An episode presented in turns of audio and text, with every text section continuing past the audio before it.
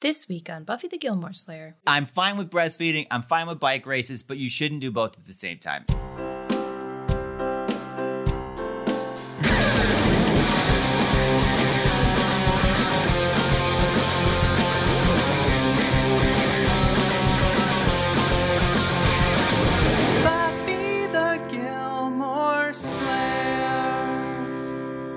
Hello, and welcome to Buffy the Gilmore Slayer. I'm Brian Morris. I'm Stacey Kulo, We're comedians. and a couple. And I've never seen Gilmore Girls, one of Stacy's favorite shows. And I've never seen Buffy the Vampire Slayer, one of Brian's favorite shows. So we're watching both shows together, all seven seasons, comparing them as we go. And this week we watched season 5, episode 22, the season 5 finales of both shows, starting with Gilmore Girls, A House is Not a Home. As well as Buffy the Vampire Slayer, The Gift. Ooh boy. These were intense. Intense. Things aren't going great for the girls at the end.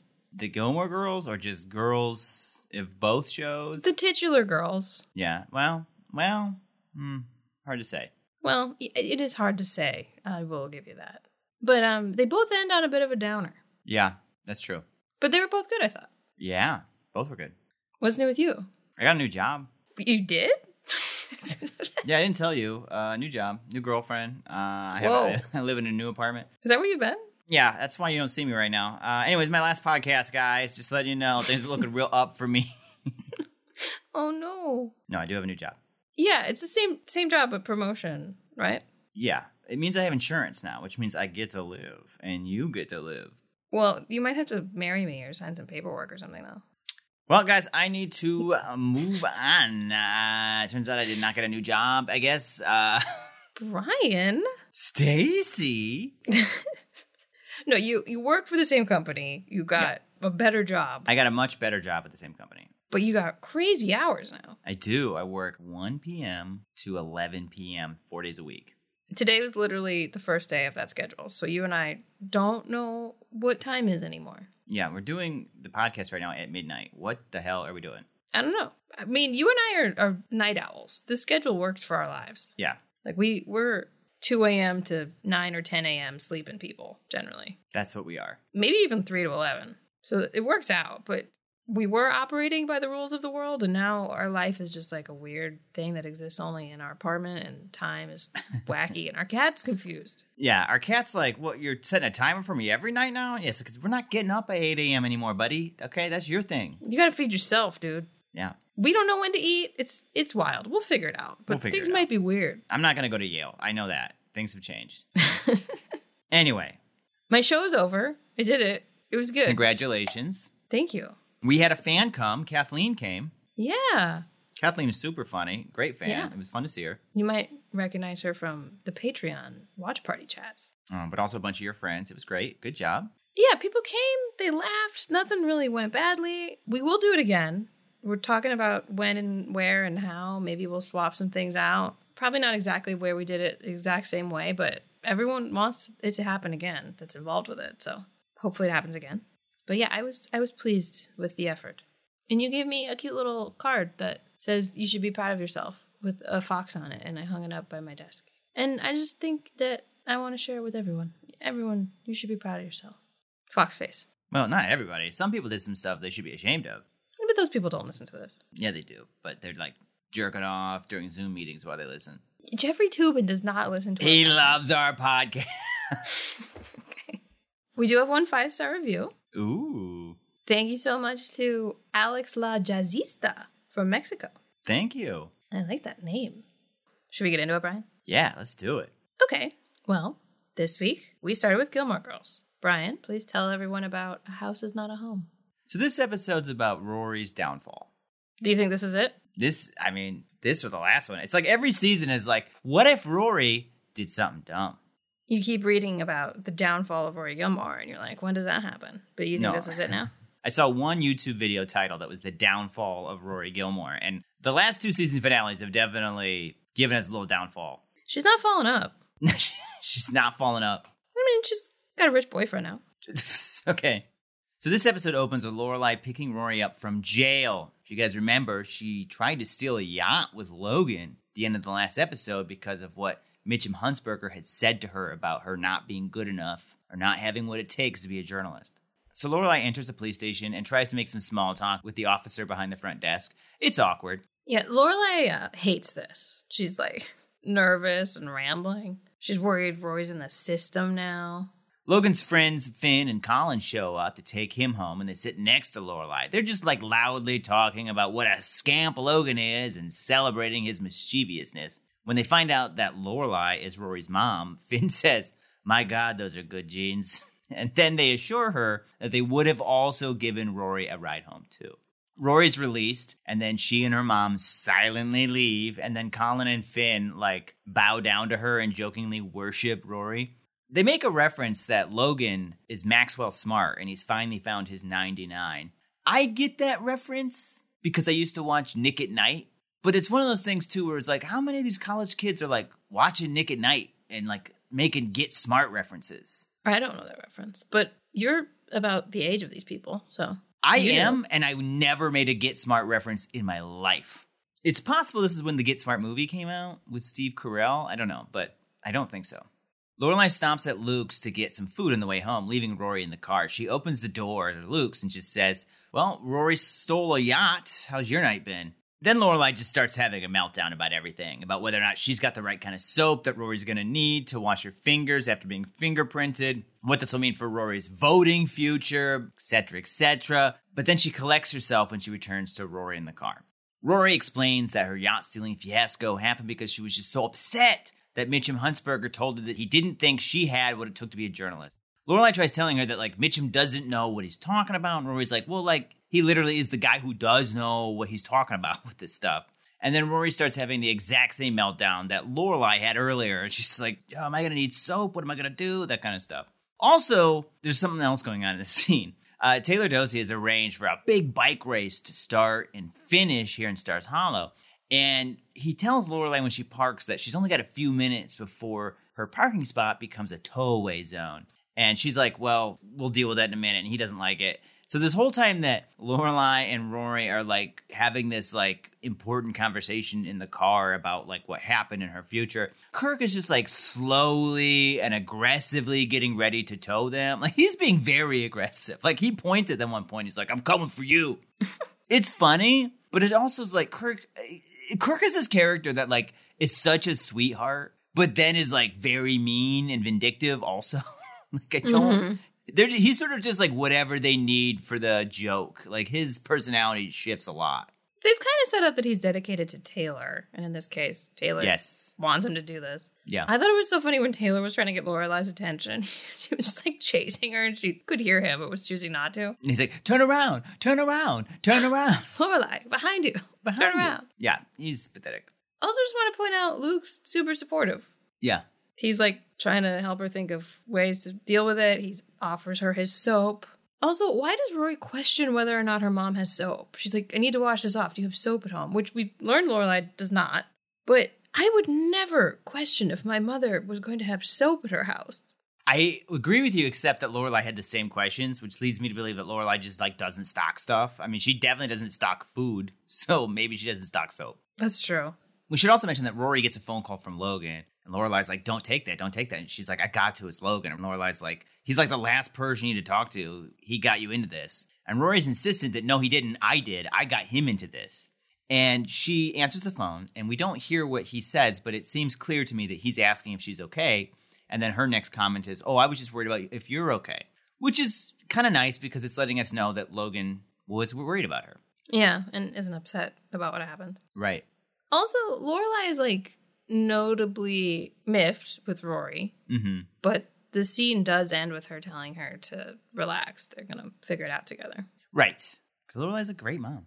In fact, the next day, Lorelai is teasing Rory about being arrested. She puts up her mugshot on the fridge, gives her bread and water to eat for breakfast, and then makes her talk across the table on two phones like it's visiting hours.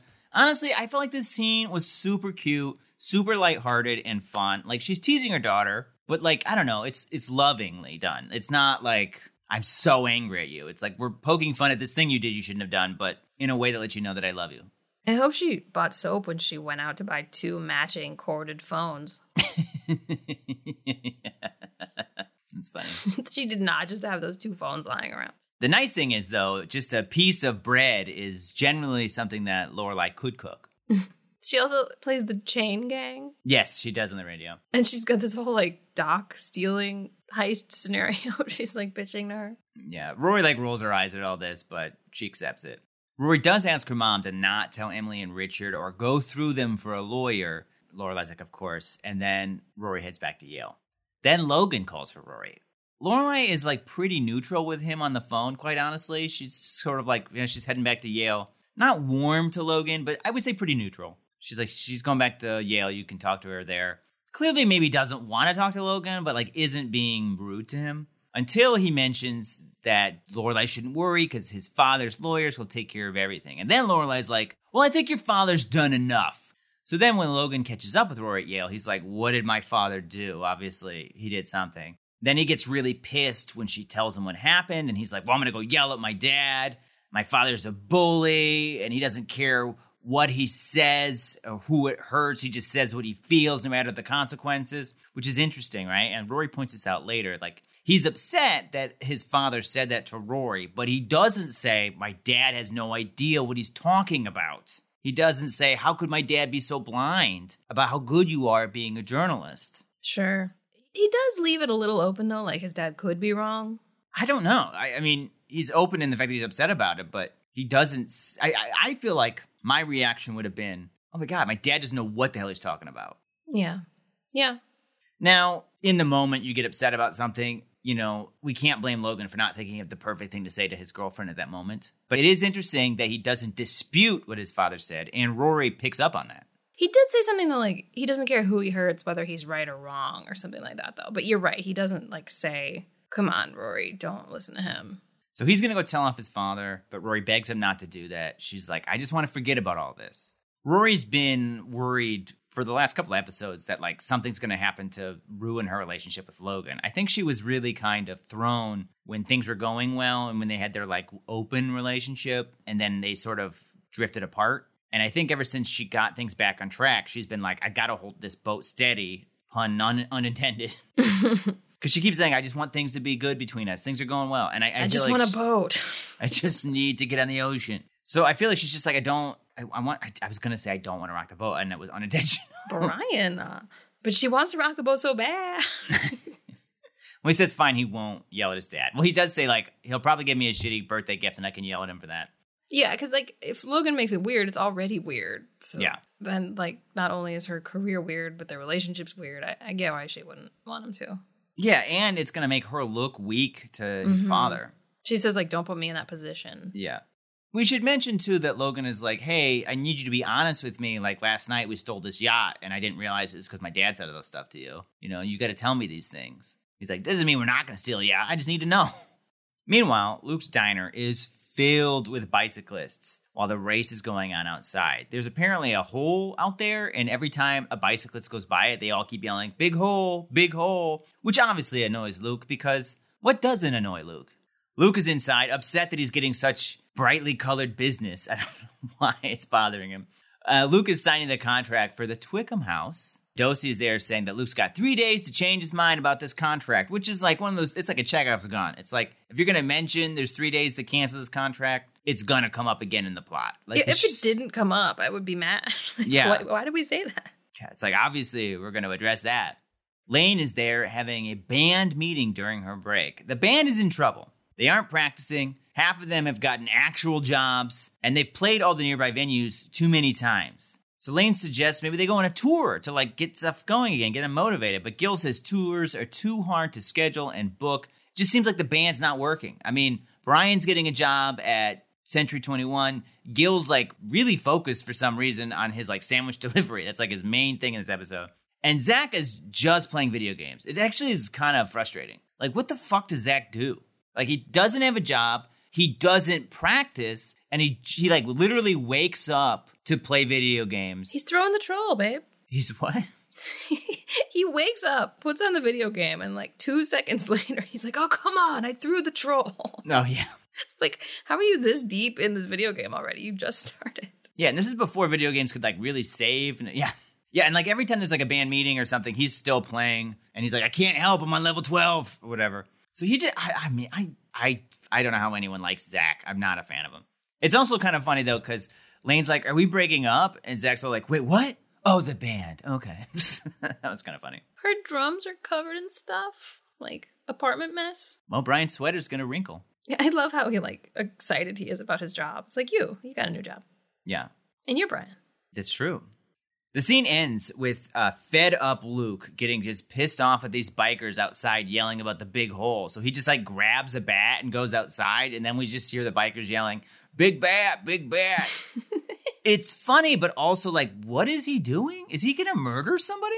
I mean, that would be an interesting scene to see. Is he just swinging it around out there? Like, what is he doing out there? Because like, I can't think of a scenario where he doesn't go to jail for something with a bat.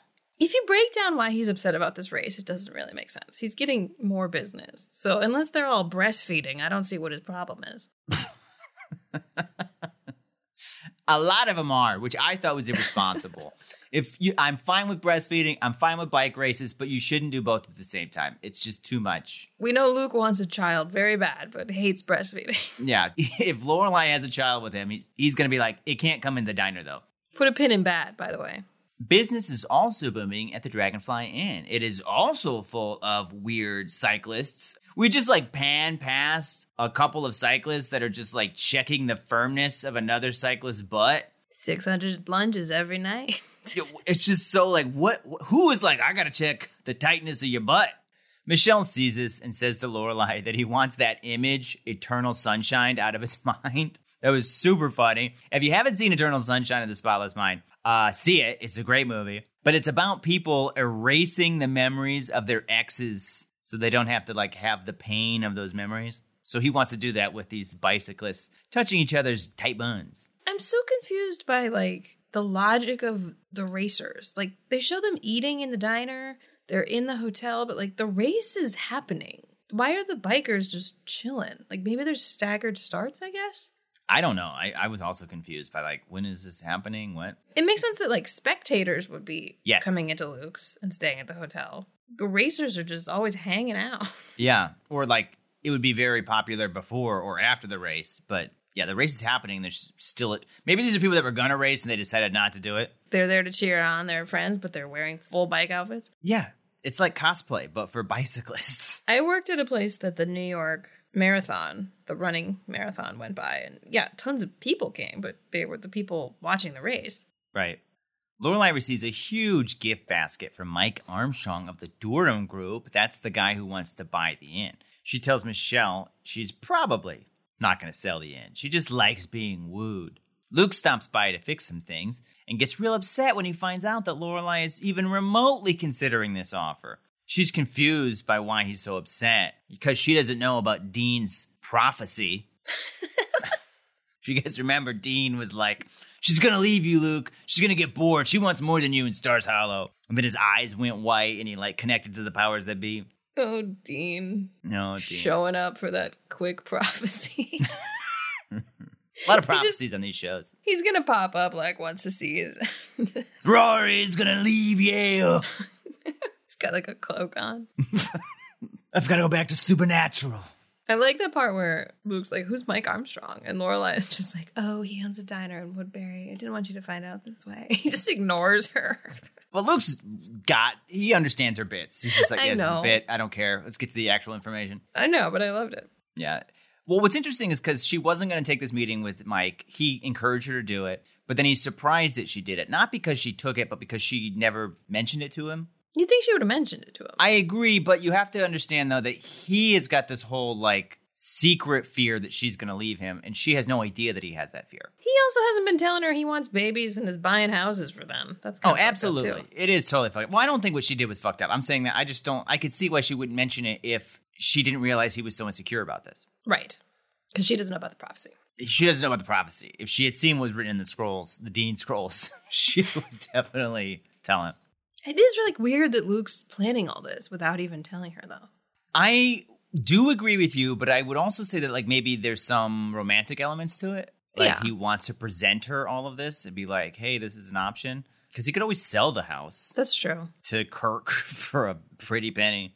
Well, he's getting really upset. She doesn't understand why. And then he's like, What about the kids? And she's all like, What kids? And Luke doesn't say, The kids were going to populate the house I secretly bought for us with. Instead, he's like, uh, uh, uh, never mind. I'm, I'm going to go fix the window and then leaves. She also says she doesn't know the details of the business arrangement she might be making. She says she's still mulling, but like she knows nothing about her. It's like the writers don't know. it's like Yeah. the writers are like, I don't know, maybe she should consult, maybe she'll sell it. I don't know. We don't know what we want to do next season. We're going to wait till Dean tells us what happens. It just seems wild that she wouldn't ask more questions. Right. She was probably doing bits the whole meeting with Mike Armstrong. He's like, What? Okay. I guess she keeps saying she's not really interested though, so maybe she Yeah. just isn't. Luke later then goes to Taylor and tells him that he's backing out of the Twickham House contract. All of this is, like you were saying, it's like, you know, Luke, a lot of this could be avoided if you just like said some of this stuff to her. Like he could say to her, like, hey, if you're thinking about taking this job, what would that maybe mean for us? Maybe she still wants like five kids to fill your weird big museum house with, Luke. Just talk Yeah. to the lady. Yeah. They've notably never said they loved each other on camera. Just that seems important for where this episode goes to me. That is a good point. I don't know that she's ever said it to anyone. Maybe Max. That's a good point. I don't know. Maybe Max said it to her. The show doesn't really do that. I mean, Dean tried to tell Rory, Yeah. It's you don't tell a Gilmore girl that you love her. It's not going to end well. she didn't respect the prophecy. when he goes to tell Taylor that he's backing out of the Twickham House deal, he like walks across the street and just all these bicycles fall. it's really well choreographed, but also very funny. It must have been so scary for the actor. He just like diagonally walks across the street confidently and just has to trust that these bikes aren't going to hit him. Well, I mean, if they hit him, it's not like it's going to be fatal. No, but it would hurt him and the biker probably. Sure, yeah. It's clearly just a bunch of stunt dudes on bikes, but yeah, it's done really well. Yeah, it's really funny. It is also confusing though because this is supposed to be where they like start and also finish, so I don't know why there's a lot of traffic. I guess maybe they do laps, but it doesn't sound like they do do laps. It makes no sense, the bike race. Speaking of people backing out on their dreams. Lane visits her mom, who makes a joke about some antique dolls she's putting away. This is crazy. Mrs. Kim making a joke? This is crazy. She doesn't make a lot of jokes, that's true. Lane tells her mom that the band seems to be breaking up, so she understands that she's going to have to move back in and is resigned to follow her mom's rules once again and even attend a Christian college. Then, surprisingly, Mrs. Kim gets up. She's not excited about her daughter moving in. She just says, You are not the daughter I raised. Kims don't give up. And then she just storms off. What is going on? My question is why does Lane need to move back home? She's got a job. Yeah. Unless like the money they were getting from the band is like income she needs too to live on her own. I was wondering that too. It doesn't seem like she would need to move back in. Or also, it's just like, is Zach paying for rent at all? I'm assuming he has to be. Yeah, I bet he's got some job. He has to. Yeah. But like maybe they were making money from the band and they've stopped. Is what I have to assume. It can't be that much that she couldn't just like pick up another shift or something. Yeah, that's what I'm saying. Yeah, it's it's weird. If she's not going to school, she could just like work more. If she's not doing the band, I don't know why she'd want to move back home. Right. She's already like made that change in her life. Why go back? I also feel like Zach would be like, "Why are you moving back home? What?" We also have a scene at Yale where Rory is like kind of taking her last final exam. She's sort of just like staring off into the distance instead of writing anything. Yeah. It was unclear if she just wasn't taking it or if she finished early. Because later Yeah. she tells her mom her exam went well, but I mean, But I couldn't tell if that was real or not. right. She meets up with her mom for lunch at Weston's. Honestly, the outdoor seating looks really nice. I was like, "Ooh, I would like to eat there." And she tells Lorelai that she doesn't want to go to Yale next year. WTF? I think you said that out loud or some version. She doesn't even know if she wants to be a journalist anymore. Lorelai's like, "This is because of what Mitchum said, and I get that he rattled your confidence, but you can't trust his opinion. His family wants you to break up with Logan. They told you that to your face."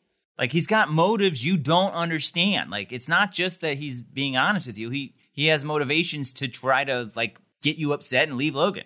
Rory insists that it's not a big deal.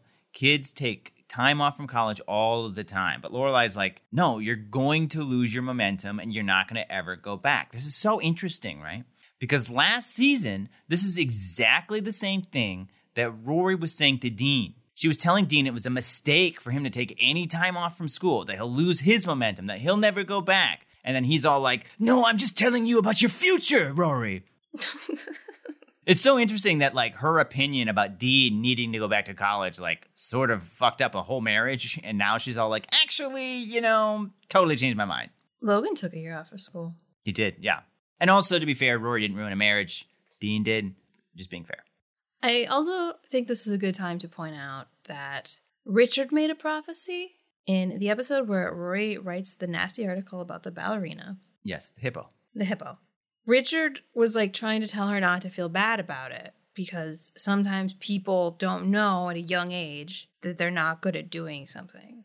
Now that poor girl can go to business school. Oh, that's so interesting. Yeah, I, I just when we watched that episode, I was like, oh, that's Rory happens to her. This was. Did you have a stroke in the middle of this Yeah. epiphany? It really Then Roy Twickham House. no, no Twickham. Twickham was not in the prophecy, Mm. but that's interesting, right? It is interesting. That Rory's now the ballerina. Good catch. You're smart. Thank you. Gilmore Girls does prophecy too, Buffy. All right, Buffy. But also, Rory's defense is like, okay, but yeah, this is like the guy to get criticism from. Because Lorelai's trying to say, like, it's just one guy. He doesn't know what he's talking about. And Rory's like, no, this is like the guy. I saw Rory's point. My example was like, if the the woman that was in charge of the theater you and I were part of here in New York, Yeah. back before COVID destroyed it. You can say UCB. it's not like you can't say it. Yeah, but not everybody knows what it is. it Okay, is that's UCB for those that know what it is. If the woman that was in charge of that when we were becoming part of that told me I didn't have it, I would have like really probably believed that. Or Yeah. at least that would have really gotten to me. Yeah. And she isn't even like the top comedy person in the world. Right. If Lorne Michaels told me that, I probably would really believe it. I mean, I bet there's something in me that would be like, no, I want to prove him wrong. It is just one person. But this is like literally the top person in the industry, it seems, in this reality that she's trying to impress, has told her, no, you're not good at this. Right. There are other complications with it being her boyfriend's dad, but it would be hard to not let that mean something. I mean, I think they have, both have good points, right? exactly what you said. It's not like just some random dude told you. It's like the guy who does know this shit told her his opinion, and his opinion's real important. Mm-hmm. But as Lorelai points out, even if he is the best at all this, there's so many underlying motivations that you couldn't take it at face value, which I think is true. Yeah, totally. But Rory goes on to say that she doesn't know what she wants to do with her life anymore. And she doesn't want to just stay at Yale, directionless, taking random classes. She's like, that's not what Yale's about. That's not what it's for. And it's super expensive. Lorelai counters that she's not paying for it, though. But in the same token, it's like she's taking up a spot for somebody else. And she is paying for it eventually. She's supposed Yeah. to pay her grandparents back. She also like throws the fact that Lorelai didn't go to college in her face. Well, I, I don't know that she does. I feel like that's how Lorelai takes it. Yes, yes, yes. But I think it was sort of like you don't know what you're talking about, and as far as this goes, mom, because you haven't had that experience. I don't think she was like you're dumb because you didn't go to college. It does seem like Yale is not a place to just take gen eds and figure out your life. Yeah, unless you're like super rich and you're a piece of shit. yeah. So the argument starts to really heat up, and at some point, Lorelai says, "You know what? You need to go back to Yale." And I'm letting you know it is not an option for you to just come back and stay at home and work part time while you try to like find yourself. That's not going to happen. And then Rory defiantly says, Well, I'm not going back. And Lorelai's like, Got it, and storms off. So Lorelai heads over to her parents' house. Before she arrives, though, we have a really funny scene. I, know we just got serious, but this scene is like great. I love this scene. We have Richard and Emily having breakfast. Richard is reading the newspaper and doesn't seem to really be listening to Emily as she talks about her party plans with her friend Millie and the other things she's going to do during the day. Emily is like getting frustrated that Richard, once again, like he used to do, is just sort of like not paying attention or caring about her. And so she just like adds conversationally, like, and then afterwards, I thought I'd run off with Marshall, the golf instructor at the club. Do you think you could get your own dinner tonight? Richard absently responds with a, uh, that'll be fine, Emily. But then, when Lorelai rings the doorbell and Emily asks who it could be, Richard looks up from his paper and says, Perhaps it's Marshall, the golf instructor, unable to wait until after Millie's party to have you. I know I couldn't. Emily's all like, You do still surprise me, Richard. Just the way he says to have you. Yeah. so funny. This is so fun because it addresses the character growth that we got this season from Richard. I'm like so glad they do this because so many times, so many shows are like, oh, this person learned to appreciate his wife. And then next season it's like, nah, he's the same guy again because it's funnier if he's the guy he was before. Yeah, it does seem like he's being a sweetie pie in general. The last few episodes, Yeah, and and he's paying attention to his wife. It's just so important. It just shows really up. acting like he's not though. Well, I have to say, what she's saying is boring shit. To be quite honest with you, okay? Also, every person she knows has a made up name. yeah, yeah.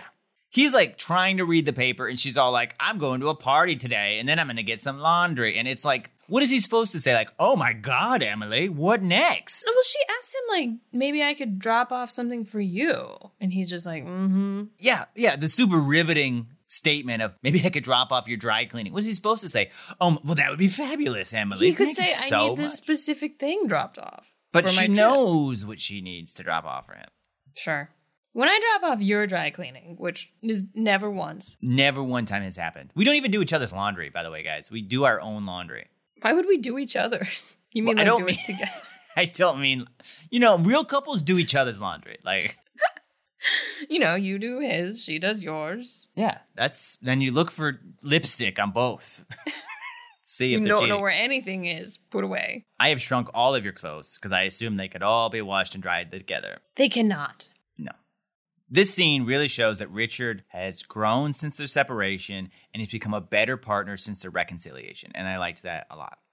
Then Lorelai comes in wearing a dress that looks like a window curtain. Uh, she's worn it before, and I hate it. Lorelai's outfits range from like the most gorgeous, beautiful, sexy outfits imaginable to like something I'm like, why would you ever wear that? Yeah, there's been some questionable patterns, at least. She also shows up real sexy to Friday night dinner with just her parents later. I know. we'll talk about that later. Very conservative in this, again, window curtain that she's wearing. She shows up and she just tells them about Rory quitting Yale and the whole story about the Huntzbergers and their internship and Rory stealing the yacht. Emily and Richard are appalled by all this. They agree that they need to confront Rory at the next Friday night dinner and work together to convince her to continue at Yale and stop this craziness that Rory's got going on. Lorelai then thanks them sincerely. And there's a moment of like genuine connection and support and like family that we haven't seen between the three of them in like a real long time, like a real, real long time. Emily asks her when she's leaving if she wants something to eat, and Lorelai says, No, I just got everything I needed, which is great. This is like this moment of like family and unity, and then she leaves. So it's all gonna be okay, right? This is gonna fix it. A couple of things about this scene. Yeah, I was gonna say there's a couple things we need to dive into here. Yeah, totally. First off, Lorelai lets Richard tell his lawyer about the yacht. And Rory specifically told Lorelai not to mention to Richard or Emily about this whole yacht situation or to get their lawyers involved. So Lorelai sort of went against her daughter's wishes, which is a little like, oh, well, she specifically asked you not to do that. It was before she told her she was quitting Yale, though. I agree, but it's still To be fair, Rory's gone against Lorelai's wishes a couple times with Grandma and Grandpa. Absolutely, sure. Emily also asks if waiting until Friday night is a bad idea. And then Lorelai and also Richard say that they should give Rory some time to cool off and then they could just address it on Friday. And this decision ends up costing her. Don't give her time. We learned from Luke. Don't give any days or you'll change your mind. yeah.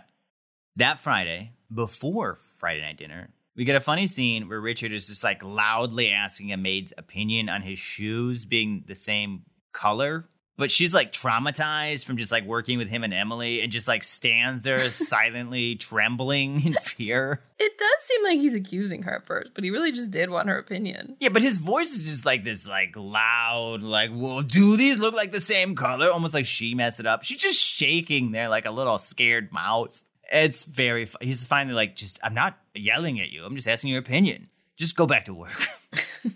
but then the door rings and he's like, I guess I'll get it. You're closer to it, dude. It's your house. Get your own damn door. I mean, he literally pays someone to do that for him. So I do see his point there. I know. It's going to be for you anyway. She had to run into her little hole in the wall and eat some cheese.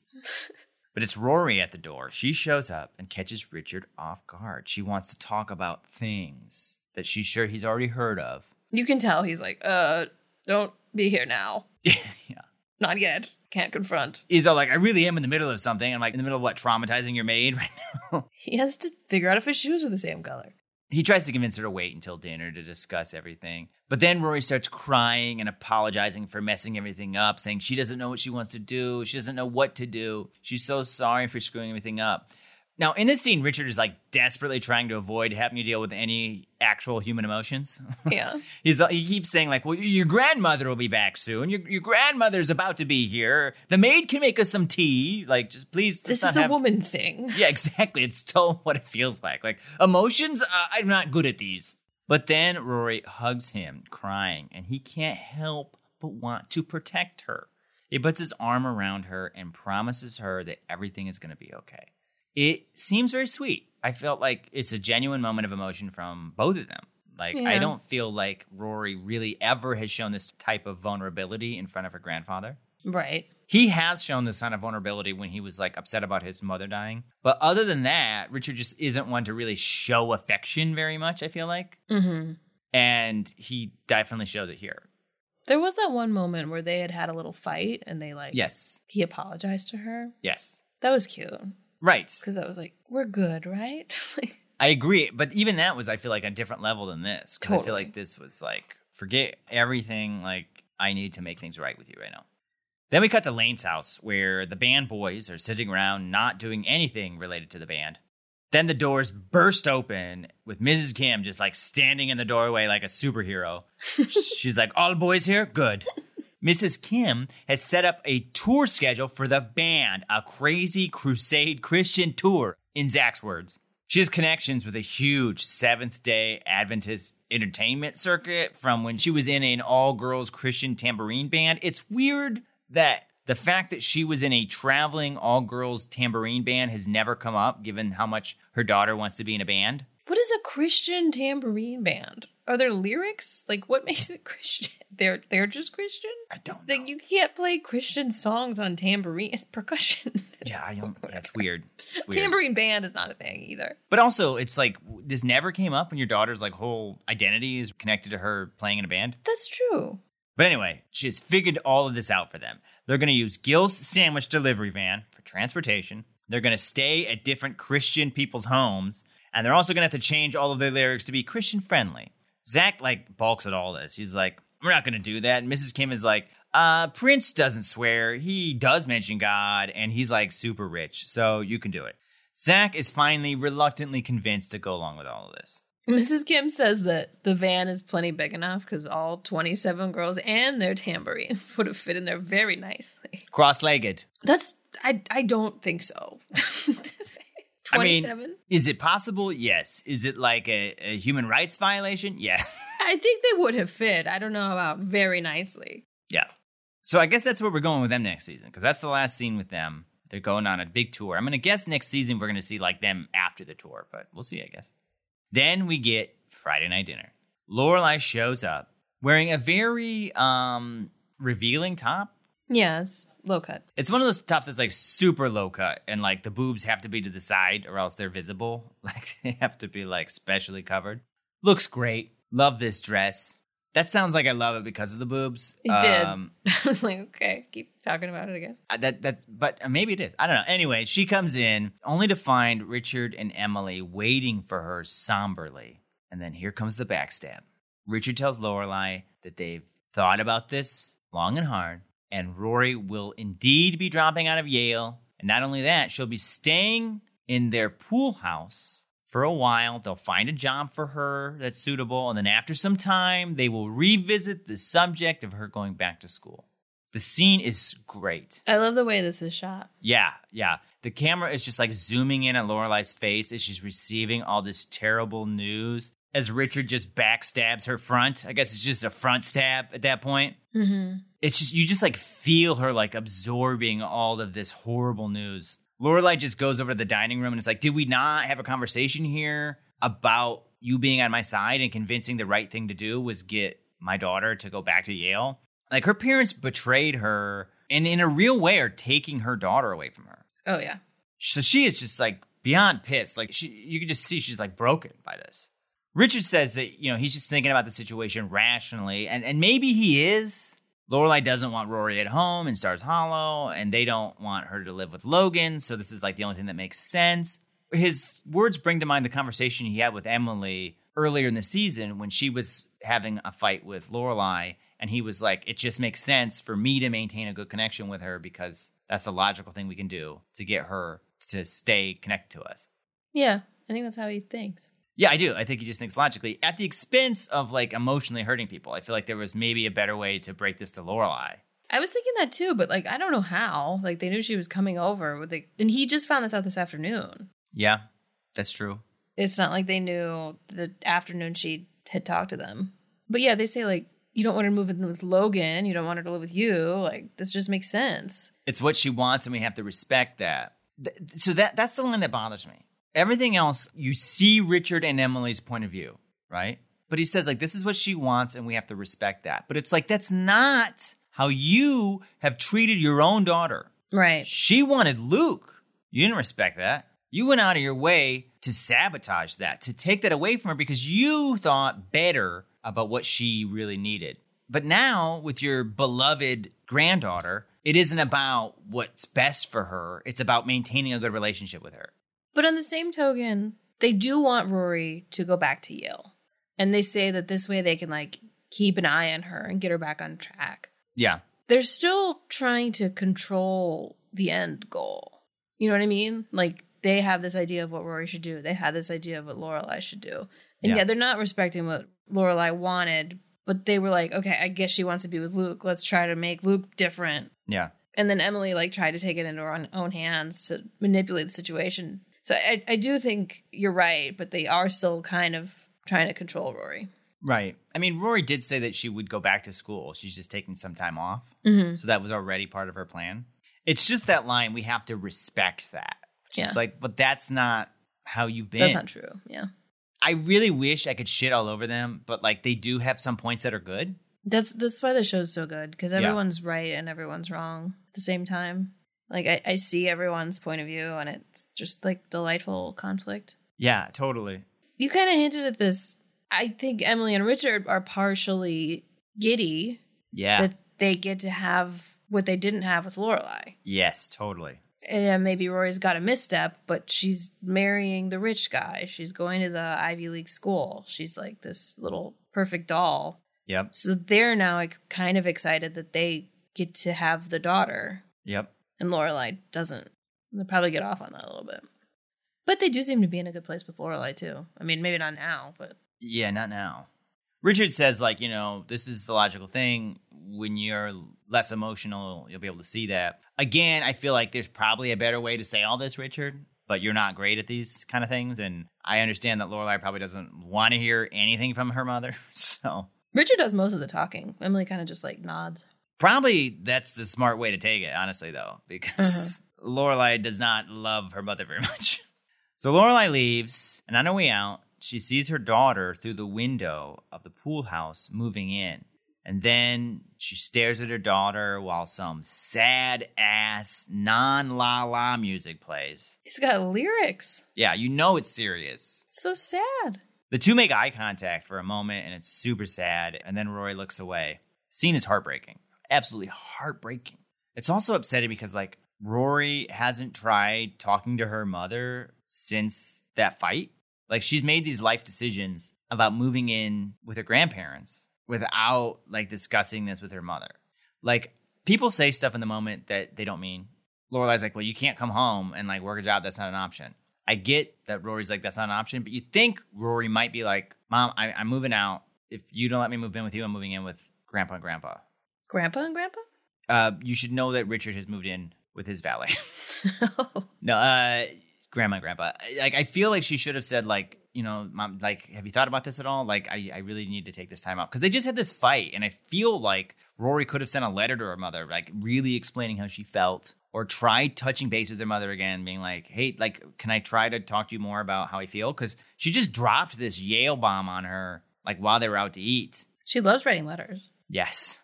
Do you know what I mean, though? She was just like, I'm dropping out of Yale. And her mom gets upset, which you could understand. And then she's all like, well, I guess I'll figure out my own shit. Fuck you, mom. Like, try talking to your mom again. You love and respect your mother. Talk to her again. Yeah, and she didn't talk to her after their Dean fight, but eventually she did. Yeah. And what did Rory say at the end of that? Oops, I messed up. Well, maybe she'll say, oops, I messed up again. Yeah, well, this is the downfall of Rory. Let me tell you right now. It's just called Gilmore Girl in season six. One of them's out. No, it's changed. It's actually Gilmore Girl. what you doing? Living in a pool house with your grandparents. It's a long name. So Lorelai heads over to Luke's, just totally depressed. We get a funny scene before that of Taylor yelling about the bicyclists finishing the race too late. He says that he had to send the children's marching band home, and he's all like, they were just so super whiny. And then he says, if this had been Dickens' day, those kids would have been sold to a cobbler by now. That was so fucking funny. Well, also, you didn't say that the reveal that they are six years old. yeah. He's like, I had to send them home. They're the whiniest six year olds I've met in my life. Yeah. I said children's, but What is this marching band? It's not. Yeah. You don't know how to play an instrument until you're like 11. well, tambourine band's pretty easy to get into. That's true. I also love that he just like is in disbelief that it's 10 o'clock.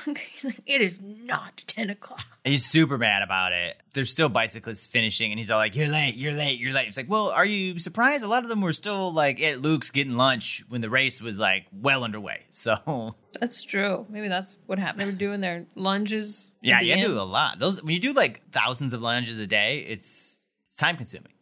Lorelai enters Luke's, and the scene is visually mirroring the earlier scene in the episode. You pointed this out to me, where she comes into Luke's to tell her about Rory stealing the yacht. Mirroring it, it's straight up the same shot. Yeah, Luke's wiping down the counter. She comes in the door, sits at the same table, says a similar thing. Taylor had also just been yelling. same camera angle, blah blah blah. It's great. She tells him that Rory's dropping out of Yale and living with her parents. She's defeated. Luke just jumps in to start supporting Lorelai and starts brainstorming ways the two of them can help make all of this right. And he says, I am not going to let this happen. Lorelai stares at him for a moment, seeing this man so in love with her, so on her side. And she says, Luke, will you marry me? Then Luke is like, What? Cut to black. What are you talking about? Amy Sherman Palladino. Are you kidding me? We're cutting to black? No, you have Luke say yes, then we cut to black. You have Luke say yes, and then you cut to black. When a Gilmore girl asks you, Do you want to get married? You say yes. Wow. I mean, I think the obvious answer is going to be yes. Like, it's not much of a cliffhanger for me, honestly. If Luke says no, I'm going to be like, What? That doesn't make any sense. Like the first line of the next season is going to be him either saying what again or being like, yeah, of course. Yes. Huh? He just Yep. maybe didn't hear her. Yeah. He's like, I'm, I'm sorry. What? The Taylor's really blown out my eardrums. a bike hit me in the side yesterday uh, when I was running outside. All right, Stacy. Yeah, Do you think this is a good episode of Gilmore Girls? I do. It was really good. Yeah. I don't think it's the best finale ever. Right. I think season four was stronger. And season two and three were pretty good too. But yeah, the scene with Lorelai and Rory breaking up is great. The scene where Lorelai goes to her parents both times is great. The scene where Rory goes to Richard is great. Yeah. The proposal was nice. And that's also kind of shot in a similar way where it's just like zooming in on Lorelai in like a happy way, Yeah. sort of mirroring the zoom in when her parents betrayed her. Yeah. I mean, there's a big turning point here, it seems. Lorelai and Rory on bad terms. That's happened before, I guess, the end of season four. But that was not at the end of the season. That was like into season five, Rory was going to Europe, upset at her mom. Or I feel like this is setting up like a bigger conflict than that was, maybe. I mean, this is setting up a bigger conflict in that her parents are involved. Yes. They've like drawn a line in the sand. And the previous season was all like, I'm upset with you, mom, but like, probably I'm going to end up back home at some point. So why do you think Lorelai proposed? I mean, you could read it different ways, right? You could read it where she's just like desperate, everything's falling apart, and she wants some sort of stability, and she's sort of like not tricked because he's not tricking her, but like sort of makes a bad judgment call because she's like, oh, I just want something that's this guy is so supportive and everybody else isn't. Yeah, I mean, she just like thought she had the support of her parents and Yeah. lost it. But I don't think that's what it is. I think that she sees Luke legitimately loves her and will never abandon her, unlike yeah. her parents and even her daughter.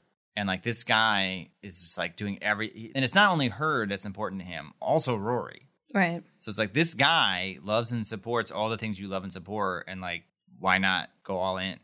Maybe I'm wrong. Did you think it was good? Yeah, I thought it was good. I feel like the last season finale was definitely more like, what's gonna happen? I gotta know. And this one's all like, yeah, Luke's gonna say yes, and if he doesn't, I'm gonna be mad, and the, the, the writing's gonna be bad. Like, Sure. But yeah, I'm interested to see. I'm, I'm definitely excited for the next episode. I want to see what's gonna happen with Rory. That's more interesting to me.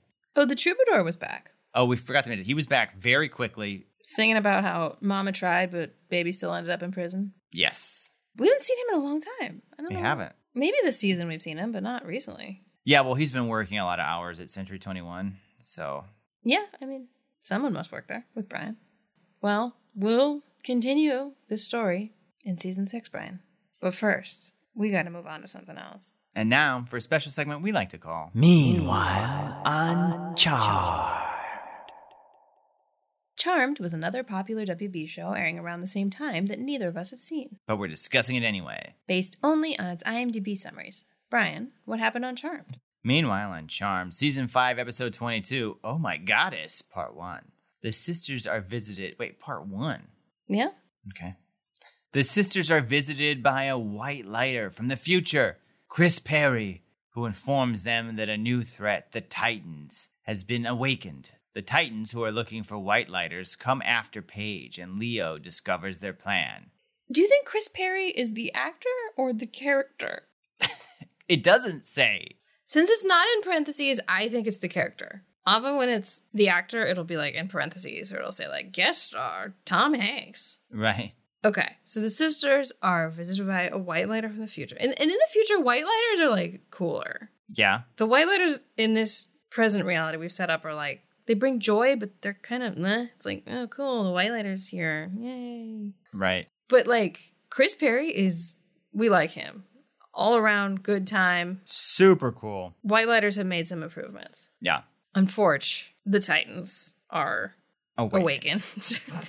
and they're after his people. What's interesting is the Titans show up going after Paige, but they're like thrown because she is not as cool as Chris Perry. So they're like, "Wait, are you a lighter? Because you seem like Yeah, we don't- basic and boring." You are not what we used to are used to looking for. And that's when Leo discovers their plans because they just have their plans like a little notebook. Which is get Paige. White lighter question mark and. The Titans are pretty dumb. They write everything down, and it's very succinct and easy to read. Even a dog could read it. Dog just like grabs it, like like jumps up, grabs it, takes it in a different room, and he reads it. When he sits down, though, he sits like a man. He's still a dog. he sits in a chair, like Yeah, and opens and he smokes a pipe. You guys know puts that. on his yeah. glasses. yeah, reads it. And he's like, "Oh my god, they're going after Paige." He figures that out right away because again, not a lot of notes in this notebook.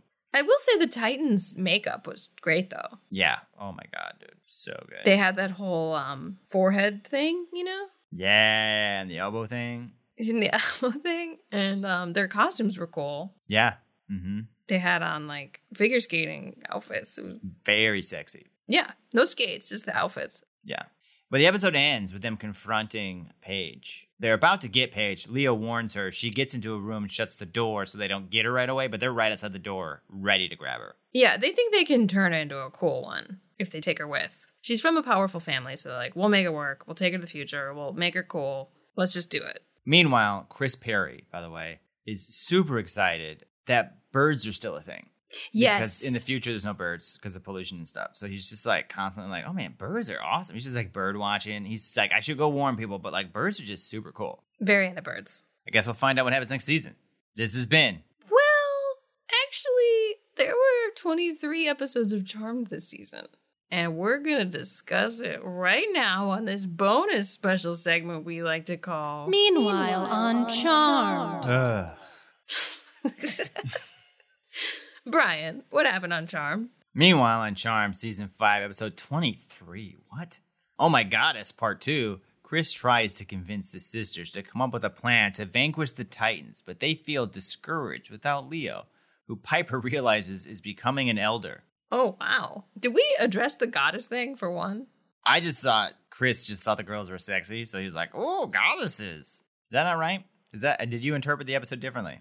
Um, yes, but I think yours is probably right, so I won't go into mine. I think that the Titans are goddesses. you think they're women? Mm-hmm. Okay, yeah, that's probably right. That Yeah. They were in the other episode too.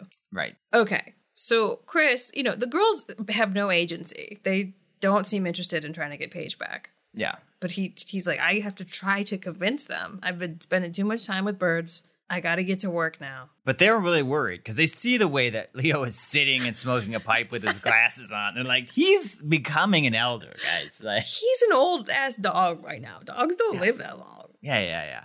So they completely forget about Paige because they've known Leo longer. And I mean, he seems a lot closer to death than Paige. Paige is going to go live a great life in the future where she's a cool ass white lighter with the Titan ladies. But they're all like, "Do you want to go for a walk, Leo?" And Leo's like, "Well, whatever." And they're like, "What the? F- we gotta help him out." I'm reading. But eventually, Chris is like, "Listen, guys, if you want to save the birds, you gotta kill this goddess." And they're like, "We don't care about the birds." They're like, "If you want to save Leo in the future, we got dog hormones that'll keep him young."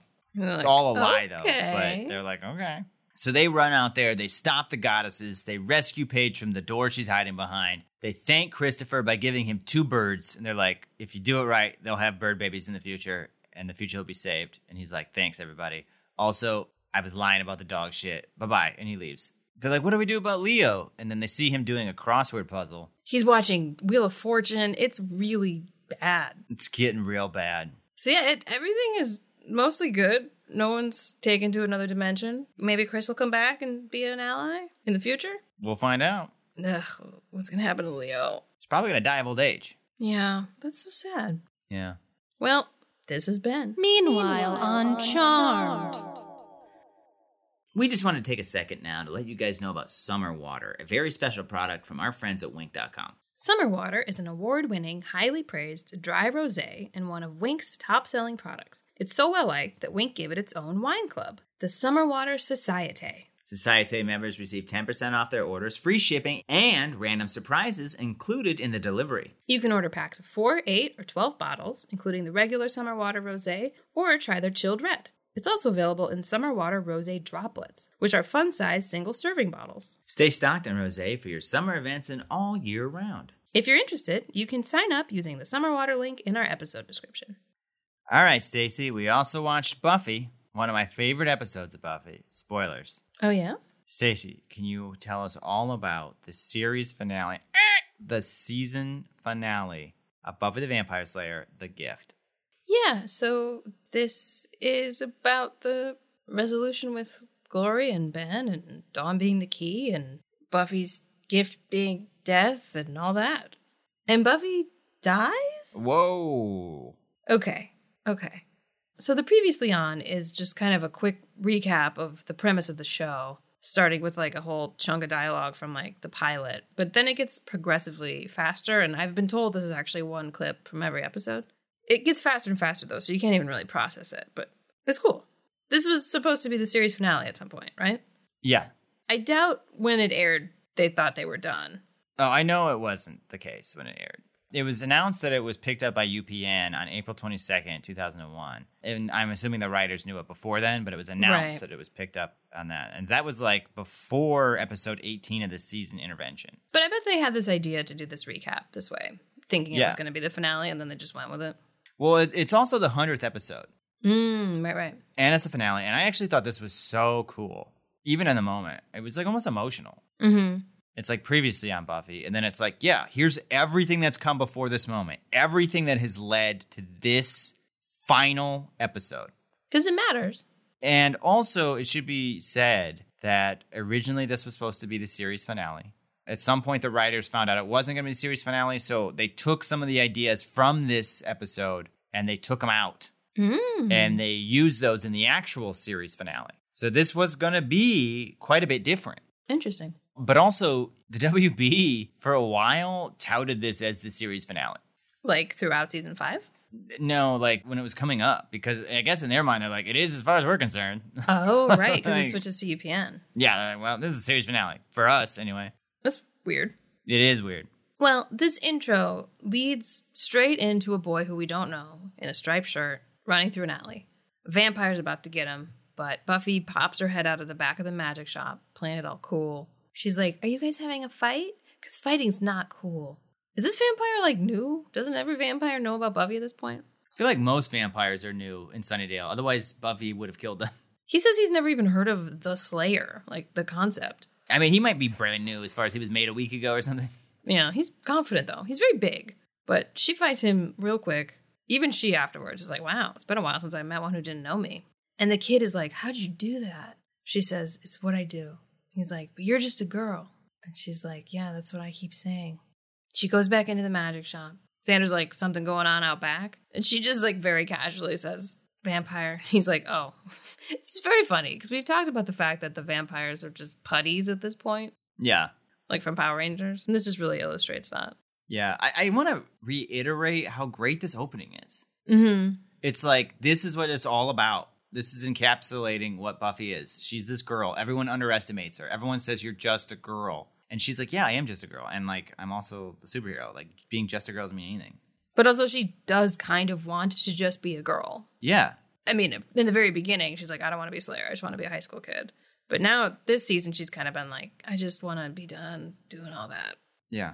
And also, it's just like you said, it's funny a little bit because Xander's like, "What was it? A vampire?" And I mean, I as much as like I think some of the cast can kill vampires a little too easily. I mean, Buffy though has been getting better, better being a Slayer. Vampires are just not really a threat to her at all. And I think it was a particularly big one, too. Yeah.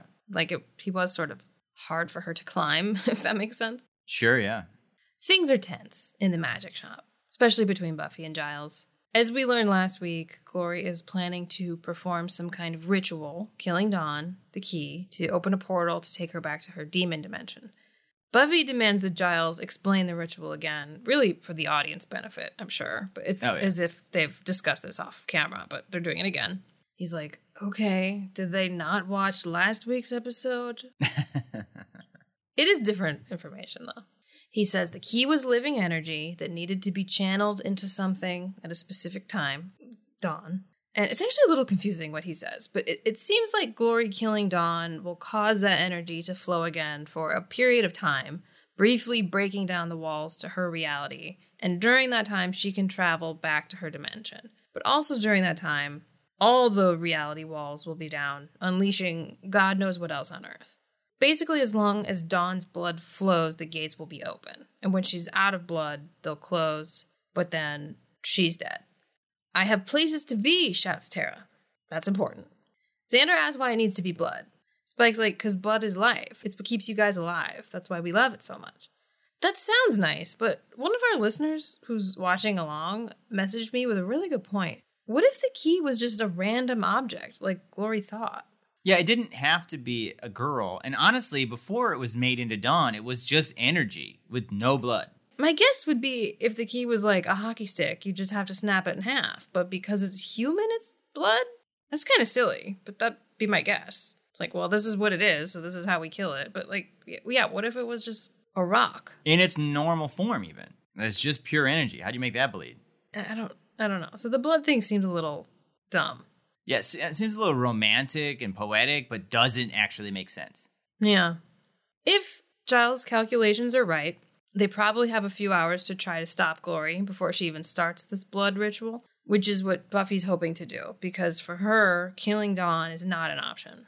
But Giles is like, actually, I kind of think killing Dawn's the way to go here. Buffy's like, I don't want to hear it. He's like, yeah, I understand that. She's like, no, you don't understand. We are not talking about this. And then Ripper gets up and screams at her. yes, we bloody well are. Ooh, get her, Giles. Like I said, things are tense. i mean it's it's so interesting right because like as much as you side with buffy emotionally here giles is right like so many people's sisters are gonna die Mm-hmm. do you know what i mean it's just Yeah. like He's just looking out for the greater good. Because if Glory does start it, they're fucked. Like everyone in the universe will be in hell. everyone in every universe yeah. And it's not like they've been able to stop her at all before. So, like, Yeah. why is today going to be different? Buffy's like, come on, say it. Tell me to kill my sister. And Giles says, she's not your sister. I mean, he's right. He is right. yeah Buffy's like, no, she's more than that. She's me. The monks made her out of me. It's not just the memories, it's physical. Dawn's part of me. This is new information. I guess it makes sense. Like, they knew she was the Slayer, so they maybe, like, grabbed some info from her. I, I guess we're to believe that Buffy is able to sense that somehow. I don't know. They've set up when Dawn was like, I'm nothing. And she cut herself, and Buffy was like, No, this is Summers blood. Like, they set that, but like, that's really just, again, poetic, romantic stuff Yeah. that Buffy is saying. to try to make her sad, sad sister feel better. Yeah.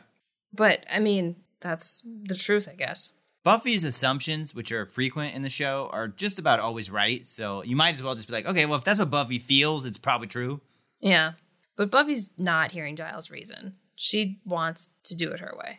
He's like, cool, well, you're gonna fail. You'll die. We're all gonna die. Buffy's like, yeah, I don't really care. I love you all, but we're gonna do it my way. Then Spike pipes up. Uh, when you say you love us all, Xander and Giles are like, shut up. That's funny because I think I even aloud said, even Spike, Buffy? do a quick head count. Who's in the room? You love Tara? I've got somewhere to be, Buffy. Unless there's a reason I should stay. She's gotten closer with Tara, but earlier in the season, everybody was kind of like, "What? Why is Tara at everything now?"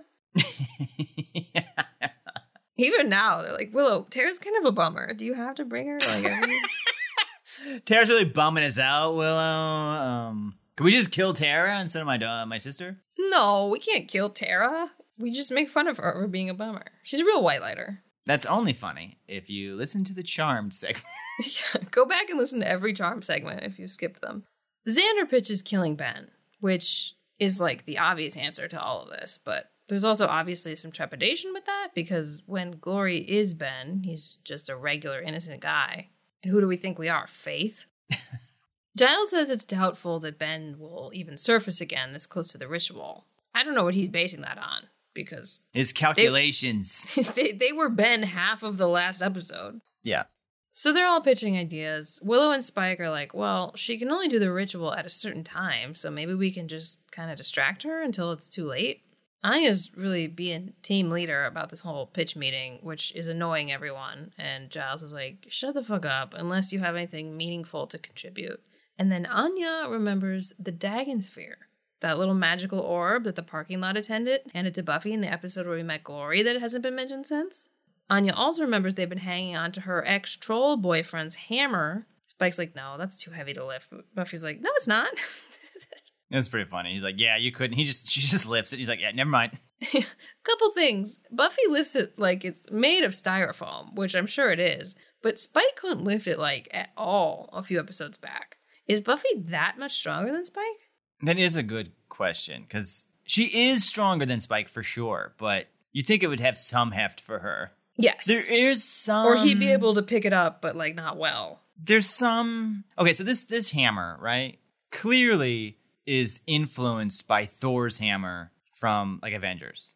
You think there's some kind of like being worthy? Yeah, like it's never explicitly said, but two things about it. Like the, the power of this hammer is like very vague and never explained. When the troll has it, Willow disenchants it, but it still seems to function fine. I don't really understand what the mm-hmm. disenchantment was. Maybe you could argue that that is why he was able to hold it so easily, and he was still able to swing it because he's real fucking strong. But that enchantment somehow like let him hold it as if he were worthy. This is me guessing. This is theory. But Olaf's as worthy as they come. Yeah. But Buffy is definitely a hero. This episode tells us that. Right. So maybe she is able to lift it easier, not just because of her strength, but because of some sort of like worthiness. And we know it's based off of Thor's hammer because Anya even says like using the weapon of a god, and it was like, okay, well that That's troll was not thing. a god. Did they So- say that Olaf was a god? No, he's a troll. So it's weird that she would say that. Yeah. Thor is a god. Joss loves the Avengers, went on to write the two Avenger movies. Pretty sure that's the idea. She says in this episode that Olaf was a troll god. I was like, I don't think you said that in Triangle. It's possible they did. I just don't remember. That seemed like they added that in, right? Yeah, I don't remember him being a god. But Anya's like, and we have Olaf, the troll god's hammer, or something like that. Like, I know Buffy's stronger than Angel, but Angel is like stupid strong. So I, I feel like the difference between Spike lifting this and Buffy lifting this is the calculations are off. Xander is very in awe of Anya's recollections and says that smart chicks are so hot. Willow's like, You couldn't have figured that out in 10th grade? And they have a little moment. You had your chance, Willow. So did you, Xander. Giles is like, cool, we got two small ideas. We still have no idea where Glory is. But Tara is muttering about what a big day it is and how she needs to be there. So it seems like their plan is to use Tara as like a divining rod to find Glory. Cut to Ben. Boy, were you wrong, Giles. ben brings Dawn a fancy dress for Dawn to wear for the ceremony. Why is this his job? Also, does it matter what she's wearing? I mean, to be fair, Glory loves to wear fancy stuff. Okay. But Dawn agrees. She's like, yeah, I don't want to do that. Why would I do anything that you say? But she's also pissed at Ben because he was supposed to be helping her escape, but Glory convinced him to let her kill Dawn in exchange for eternal life. Ben's like, look, I don't feel great about this, but I think it'll be quick. And then this minion leans in. He's like, actually, it's like real bad. Very slow, super painful. She'll hate it a lot. Not gonna lie. It sounds like I'm making it funnier, but it was meant to be like a joke. Pretty funny. yeah. Dawn demands that Ben change into Glory, which Dawn can apparently will into being by just shouting Glory over and over again. She prefers Glory in this moment because at least Glory's honest about being a bad person. Ben's just trying to make things seem nice when he's totally betraying her. Right. Like Richard. Mmm. Glory points out that Ben is maybe the only reason Buffy and Co. are even still alive because that like nagging bit of humanity somehow made her soft when she really should have just killed Buffy from the beginning. Dawn's like, oh yeah? Or maybe you just can't take Buffy. Glory's like, yeah, she's not here saving you, is she? She's probably worked out the rules of my ritual and might not want to save you since you're not really her sister. And if you bleed even a little bit, things are like real bad, so she might kill you. But Dawn's holding out hope that Buffy's going to come to save her. Meanwhile, Buffy's taking out her frustrations out a punching bag. Giles comes in and is like, I'm the bag, aren't I? In this scenario. Giles is like, yo. Wait, did you say Giles is like, yo, bro, listen Yeah. up, dog? Is like, yo, I love Dawn, but um, I'm sworn to protect this world, and sometimes that means saying and doing what other people can't. Buffy's like, yeah, you try to hurt Dawn, and you know I'll stop you. He's like, I, I know. Then they reminisce about all the other apocalypses they've stopped. But Buffy's over it. She's done with apocalypses. She had to kill Angel to stop one. She's kind of not sure she can keep doing this in perpetuity. She tells Giles that the spirit guide told her that death is her gift, which I guess is the first time she's telling him this. And she takes this to mean that slayers are just killers, kind of like Faith said. Giles is like, Yeah, I don't think that's right. She's like, It doesn't matter. If Dawn dies, I'm done. I quit. But what Giles said is important, I think, that he um his job means sometimes saying and doing what other people can't. yeah, they set rewatching this episode. They set up a bunch of stuff with Giles. Yeah. I didn't realize it till I rewatched it either. Dawn has changed into her little Cinderella pajamas. it is never justified why she needed to wear this, but she is. It's time for the ritual.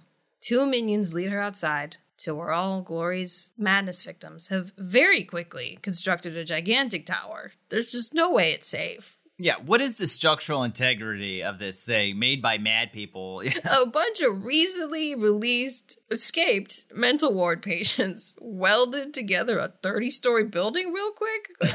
Yeah, like I'm sure 12 it is hours. sound. It doesn't really matter, but like a couple people got to be able to climb the thing. Yeah.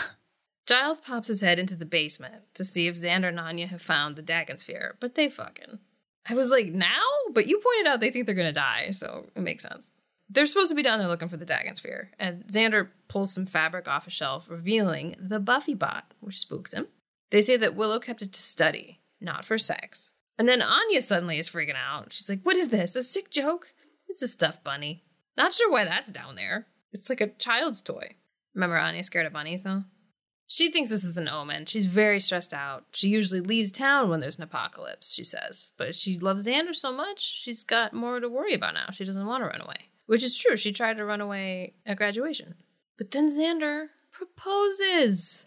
I was so surprised. I didn't expect them to like break up anytime soon, but I didn't really see that coming. No, you didn't. No.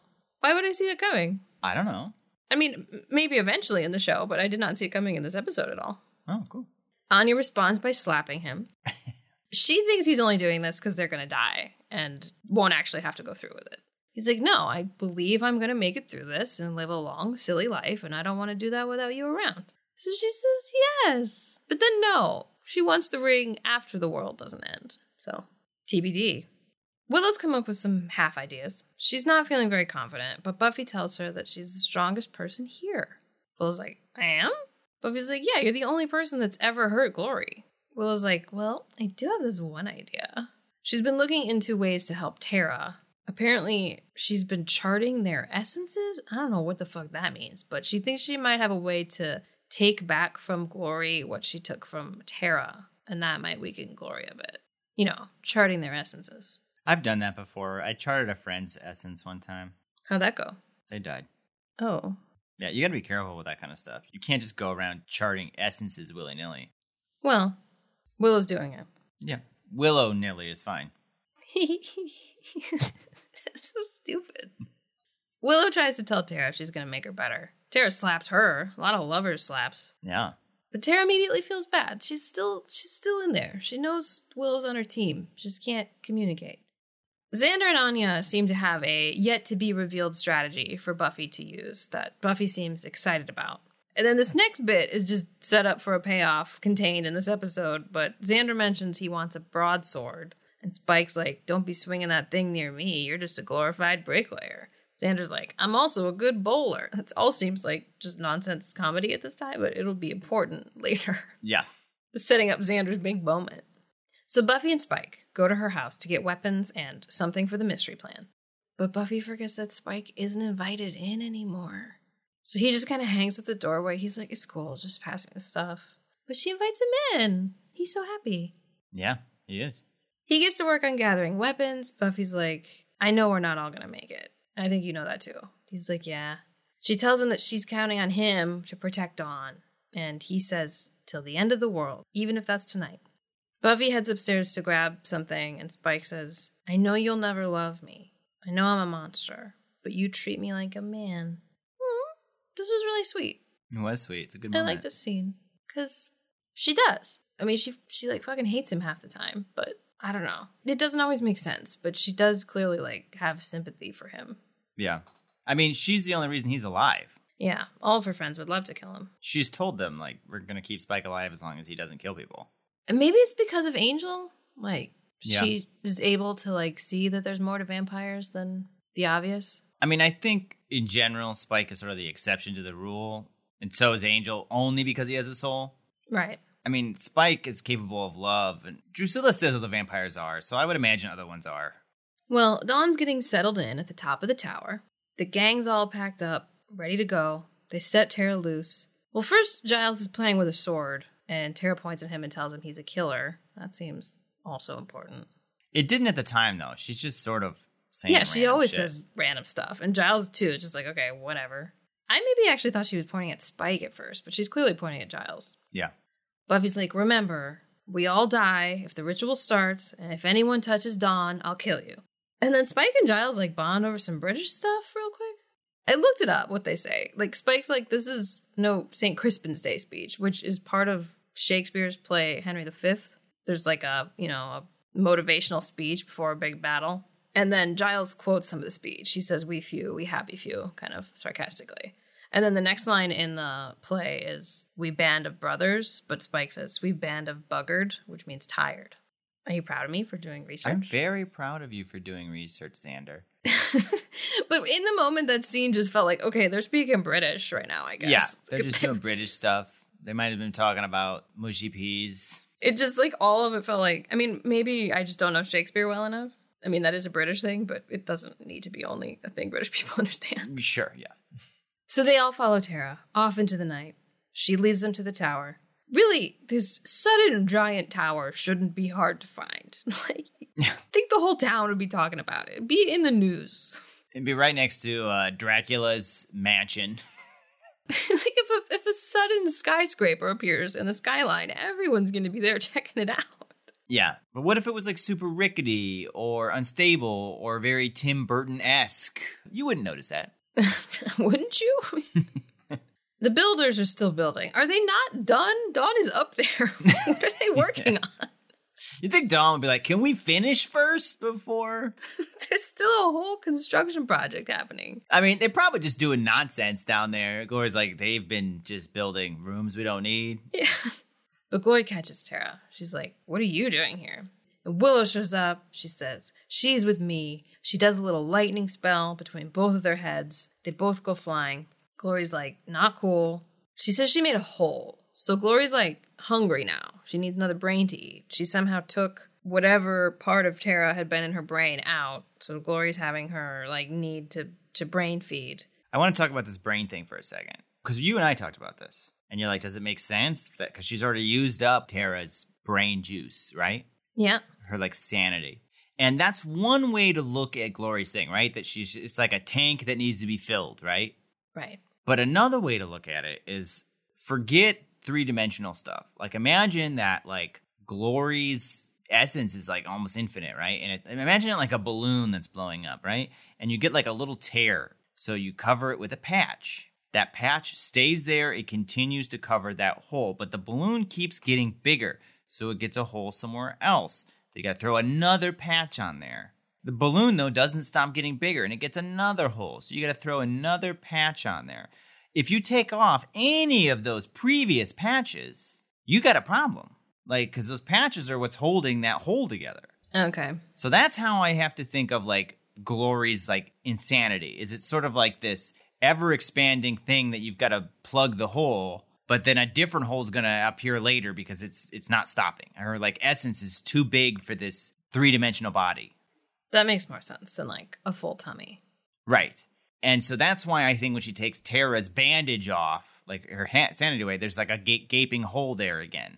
Well, maybe if I'd seen the essence charts, that would have made more sense. Yeah, you got to chart these essences, or else you just are very confused. Well, Glory thinks the solution is eating another brain, and well, well, well, Buffy's standing right there. Maybe she'll just eat Buffy's. Buffy's like, okay, then, come and get it. But Glory's not doing great. She seems very woozy. I feel like the writers are out of things for the minions to call Glory. Because one of them says, almost sweaty, naughty feelings causing one. Ew. No, that was just Joss Whedon, like just saying what she he felt for a second, and they wrote it down. Glory's like, I'm fine. That stupid witch weakened me, but I'll be good in a second. Buffy's like, no, it's not the witch. Might be this Dagon sphere, and then she throws it at her. Glory instinctively just like catches it. That was maybe dumb. I guess either way, it was gonna touch her probably. That seems to weaken her a bit more. They don't really go into whether it did or not. But Buffy starts fighting her pretty well. She's not like falling down, but she's not fighting back at all. It's like she's drunk or something, you know? Like she just she's tired. Well, she's she's hurt in two different ways, right? Like she's not sane right now. Like Mhm. she's not thinking clearly. She can't focus because you took the Tara band-aid off. But also this Dagon sphere is somehow weakening her. It repels her, they say, but I, I in my head it's sort of like a cross on a vampire. That's how I sort of see it. Like they, she can live with it, but like she really does it it hurts her. It also like broke when she threw it at her, so I don't know how like how long the effects of it. Last. That's the other thing though too. It was like was that smart? Is it done now? Was she broke I would have just held it so she couldn't Yeah. come close to you. or had it somewhere nearby that she can't even see it. Yeah. The minions make all the workers guard the base of the tower. One of them's like, "Kill anyone who dares approach, and this will be our day of glory." His friend is like, "Well punned." And he's like, "Well, it just came to me." But this poor guy just gets shot with an arrow immediately after his great pun. Yeah, that's how you want to go out on a good pun. yeah. The gang's there with weapons. Anya's got a bat, just like Luke. Yep. Dawn's just chilling up top.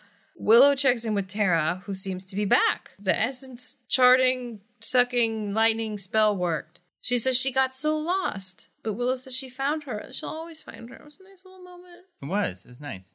Glory's feeling better. She says so, at least. Not really sure why. And she didn't eat anything to replace what she lost with Tara. I thought she like needed to brain suck or she got like all melty. Like they've shown that in episodes. Well, So I don't think she gets melty. She just gets very like insane.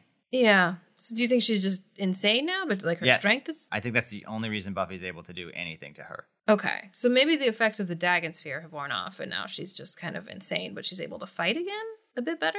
I would say that's what happens. I mean, that's how you have to interpret it, right? Or that she's just like, I've been hit enough in the face that like I'm able to focus a little bit. Yeah, or like adrenaline or whatever Yeah. equivalent of that is. yeah. But she punches Buffy's head off.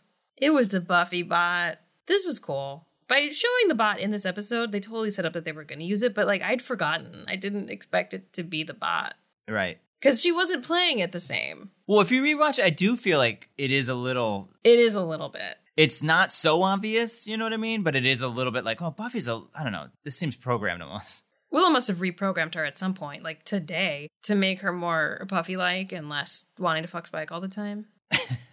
There's also this weird thing, too, though, where they're like, Buffy tells them to follow Tara and they're like, give her space, don't crowd her. I think the reason is because if we saw them all with her, there'd have to be two Buffys because they Hmm. were all walking there together. But they're always like far enough behind her that we just see one Buffy, which I think is the bot. Ah, that's smart.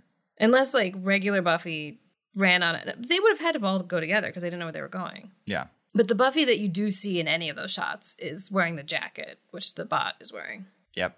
But yet, she must have programmed her today. It seemed like it was Anya's idea to do it when they found her in the basement. But Glory's like, whoa, the Slayer's a robot? Did everybody else know the Slayer's a robot? I thought that was super funny. yeah. She's kind of dumb, which Buffy points out. yeah. Buffy, real Buffy, is now behind her with the Thor hammer, troll god hammer. Dawn screams for Buffy from the top of the tower. She runs up there. A minion tries to stop her. Don't know why he thought that would work. She's still got the hammer.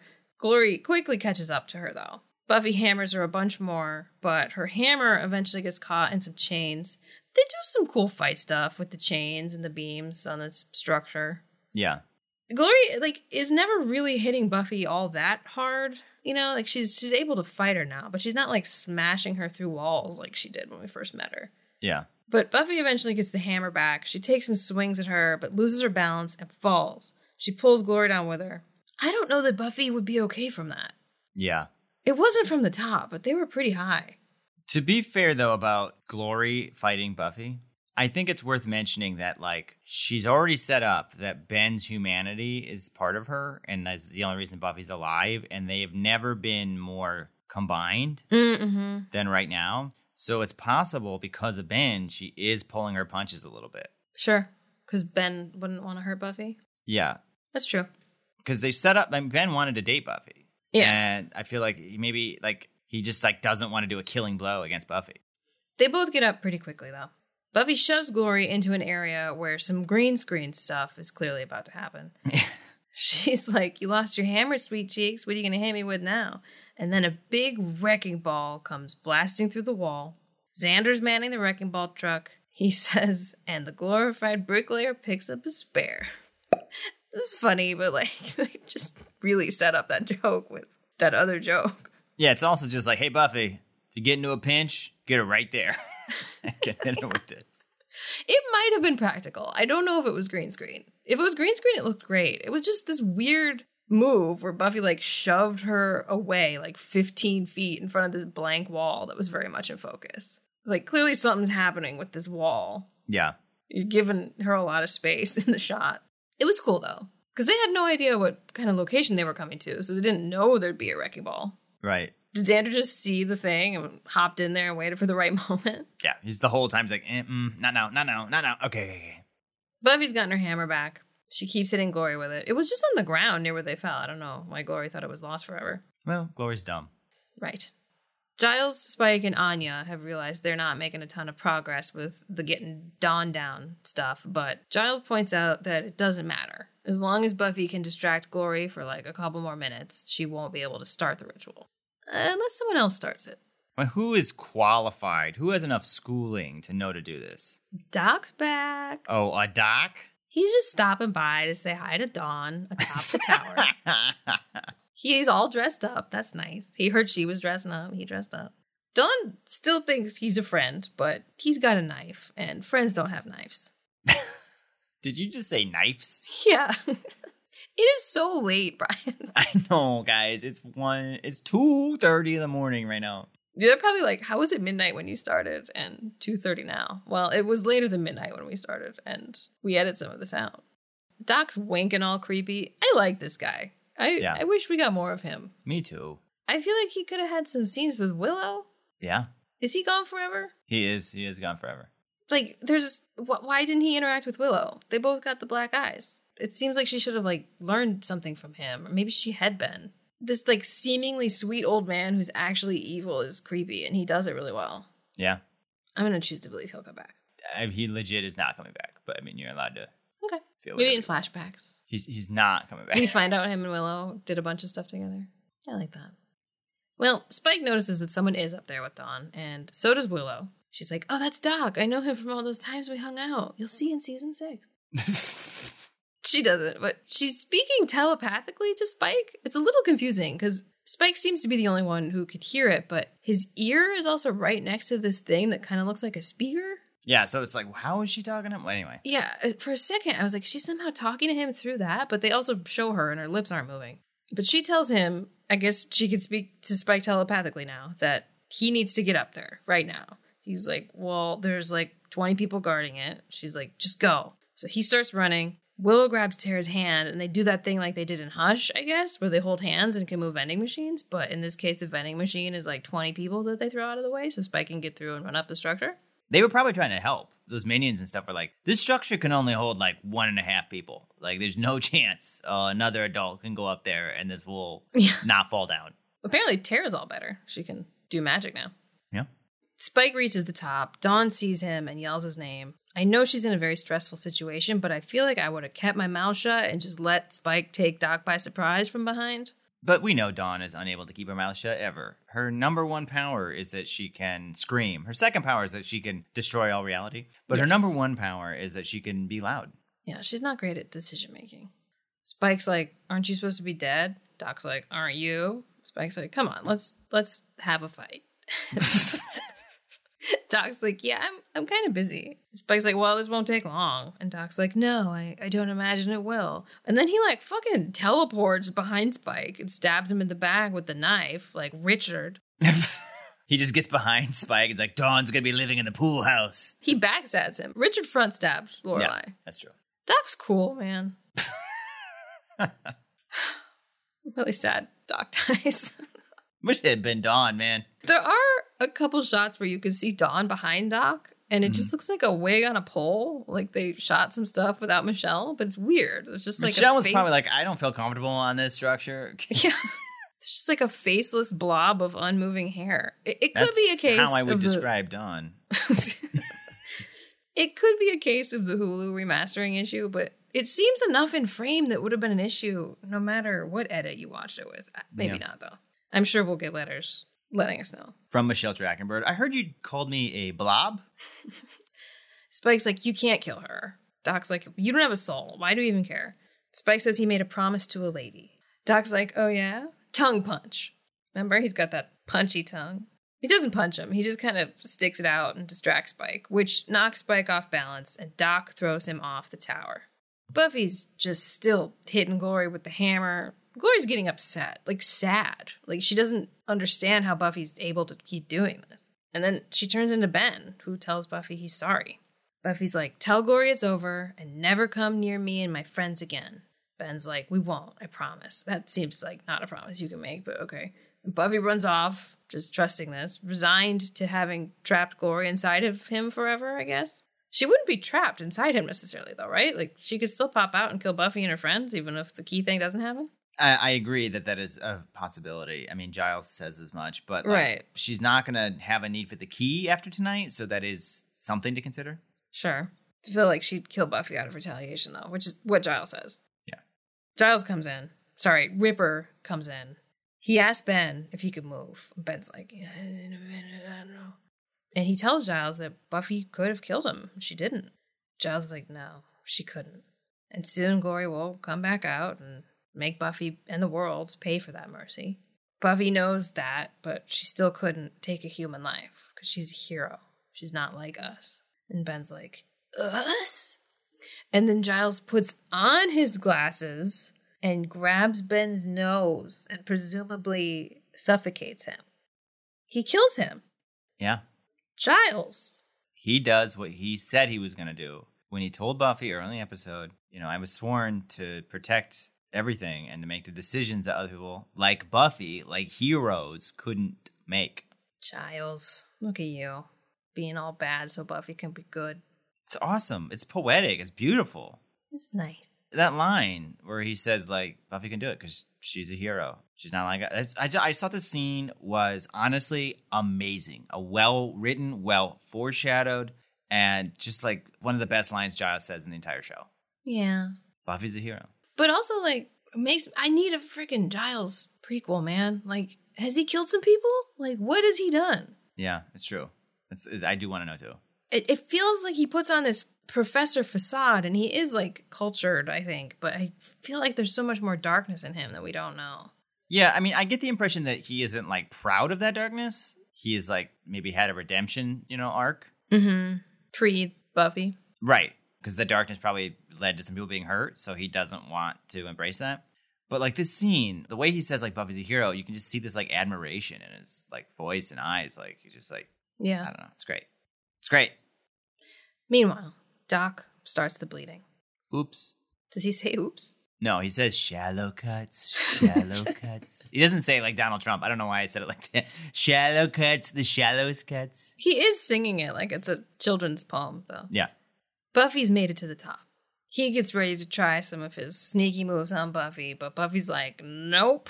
Just shoves him off the side. So funny. It's just like, no, you're not in the show anymore. I guess she is a lot stronger than Spike. Like, Spike had a whole moment with him. She doesn't even know who this guy is. yeah, he turns around. He's all like, this will be interesting. Dawn cuts Buffy loose, but the bleeding has started. Big energy ball is forming. It zaps a big hole in the ground. I think it ruins City Hall. Oh, no. Some like creepy long faced demons start coming out of the Matrix. Anya gets hit by some falling rubble. That seemed bad, but they never really address that she's not doing okay. I mean, they do because we'll get to that. We will. Yeah, just keep going. There's like dragons flying through the portals, but Dawn knows what's up. She's ready to jump off this thing. If she did, though, her blood would still flow for a while. Like, does it not matter if she's dead and her blood is flowing? It doesn't really make sense. It's gonna take a while for all of her blood to flow out, especially if she's flat on the ground. If she just goes to the ground, will the blood stop flowing into the portal? Oh, yeah, maybe because she's like above the portal. Climb down a few rungs. I mean, I think death is supposed to be the idea. Like, her heart has to stop pumping. Like, I feel like they needed to say, like, she has to die or something. Because, yeah, if she just died, the blood would still flow.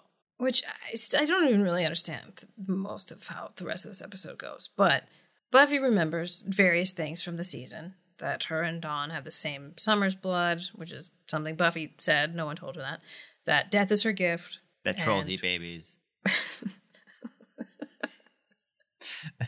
Xander likes to bowl. Uh, just kind of like, well, there's a lot going on here right now. Riley. oh, yeah, Riley. Riley gets sucked off by vampires. God, what was that song I was listening to when my mom was crazy? She takes the information she needs. and she's like, what? It's it's like the idea that it's this powerful emotional moment, but she's also getting unnecessary information from this. It's season. one clip from every episode. Yeah, yeah. it's so late. guys. uh, Xander was two, uh, but they were the same. she takes the needed information and she's like, I got this one, Dawn. Dawn sees what Buffy's thinking. She's like, Buffy, Buffy, don't do it. But Buffy whispers all kinds of stuff to her that we don't hear. Trollsy baby. Bryan, I'm trying to be It's real so here. late. Buffy whispers to her sister all kinds of things. We don't hear what yet. She kisses her bye bye on the cheek and she runs off the tower into the energy ball. She lands at the bottom. Her friends all see her body. They're not taking it well. Spike like really breaks down. He's not excited about it. And then over all this, we hear the things she whispered. Trollsy baby. Dawn, Trollsy baby. I'm so sorry, everyone. This is a beautiful, beautiful moment, but we got the giggles. She told Dawn she'll always love her, but this is the work she has to do. She says, Tell Giles I figured it out and I'm okay. Give my love to my friends. You have to take care of them and each other now. You have to be strong. The hardest thing in this world is to live in it. Be brave and live for me. And then it ends on a shot of a headstone. Buffy Ann Summers, beloved sister, devoted friend. She saved the world a lot. That was sweet and funny. Um, as far as the Anya moment, when they're all looking at Buffy's body, She seems hurt. she's in Xander's hands, Mm-hmm. like he's holding her. Now, rumor is Joss Whedon during some convention said something that may have been a joke, but it may have also been true. It's unclear. That in the original script, Anya was supposed to die, but like Emma Caulfield like kept moving a little bit while like Xander was holding her, so they just kept her alive. Don't know if that's true, but that's the rumor. It seemed like maybe someone else should have died. Yeah. Just Like because Dawn. Buffy's like, we're not all gonna make it out of this, and only one person died. Well, I guess Ben died. Well, the Buffy bot's dead. I don't know if Buffy Bot's dead. You can stitch that back on. Some of those minions. You know what I mean? It, it Yeah. felt like Xander or Anya should die. Not should, but like could have.